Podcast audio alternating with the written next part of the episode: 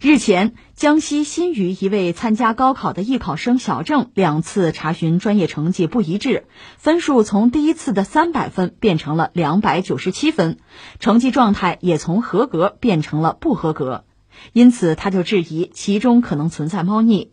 对此，小郑报考的成都文理学院回应表示，分数发生变化是系统发生错误，老师在录入时可能发生串行了，并且表示考生如果对成绩有疑问，可以随时申请复核。现在正是高考后紧张的招生录取时期，而这位小郑同学心情比较忧郁，这一切都源于两次查询但结果不一致的成绩。小郑说，他今年二月二十六号在线上参加了成都文理学院表演专业考试，因为疫情影响，到七月十八号，成都文理学院终于在学校官网上放榜了。其实呢，我们经常说一句话，叫“分儿分儿，学生的命根儿”，这分数都关系到学生的命根儿了，是不是？更别说这人生关键的一场大考——高考了。这个新闻其实还有两个关键点。第一，学校的态度，专业成绩一下子从合格变成了不合格，意味着什么呢？意味着小郑他根本就没有可能被录取了。听到这个消息之后，小郑第一时间他联系过成都文理学院的招生部门，校方给出了什么样的回复呢？说之所以出现两个成绩，是因为系统发生了错误，老师在录入成绩的时候呢，发生了串行的失误，成绩要以第二次查询为准。关键，这学校里边还有一个个别老师啊，他回复的态度让小郑很难以接受，态度很强硬，就是说，反正就这样了，想改也改不了。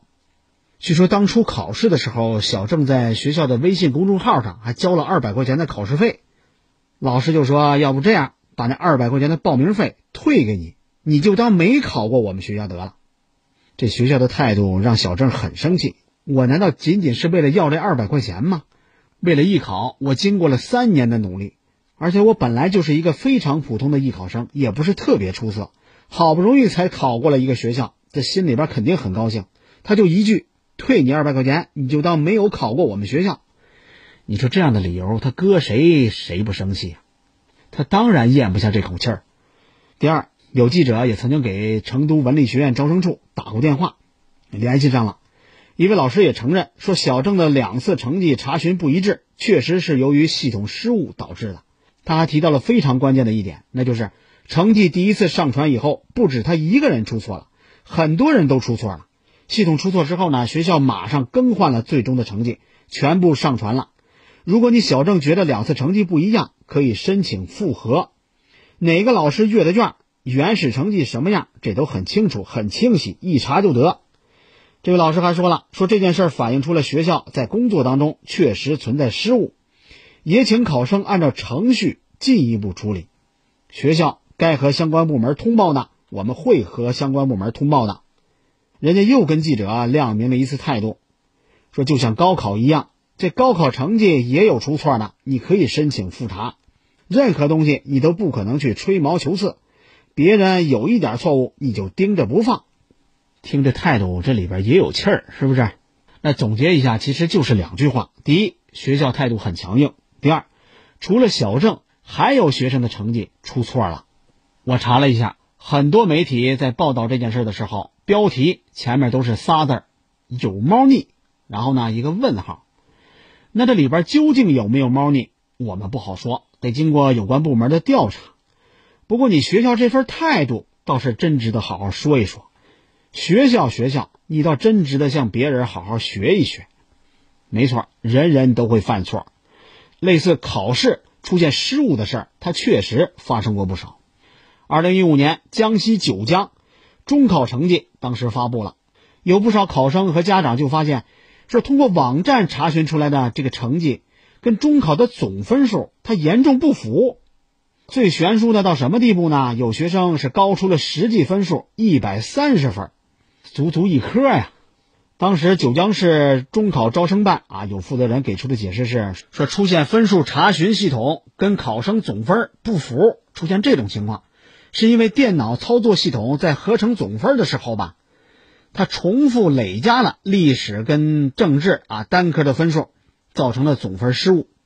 那接到学生和家长的反映问题之后呢，学校他们第一时间就进行了认真的核查，迅速做出了更正，也向考生和家长造成的不便深表歉意。你看人家还道歉了，是不是？二零一九年，湖北经济学院组织了会计硕士学位专业考生入学考试。四月一号，学校公布了考试成绩，发布了预录取的信息。当时显示，一个叫王敏的考生考上了。可过了十几天呢，有老师找到这位王敏，告诉他，第一次公布的成绩是错误的，实际成绩这王敏他没有被录取。随后呢，学校还撤销了预录取的信息，再次发布了考试成绩。那这问题出在哪儿了呢？经过调查，这次考试面试成绩发生了大面积的错误，原因是在面试考生的时候，抽签号和考号对应出现了偏差。啊，导致了面试成绩录入的时候发生了大面积的错误，有十一位考生因为成绩变化落榜了，其中呢有四位啊笔试成绩加分有错误，最多的有一位考生少加了四十分，有一位考生是多加了三十分，那人家学校的态度怎么样呢？在成绩核查了之后呢，学校是安排老师找到学生一一的赔礼道歉，尤其是那十一位落榜的考生。老师亲自上门啊，一一的做工作。因为考生他不能接触试卷，老师就对试卷拍照、复印，然后给考生核实，证明这些试卷确实是他们本人的，没有进行改动过。学校在争取考生和家长理解的同时呢，又向相关部门争取了几个补录的指标，人家还有责任追究。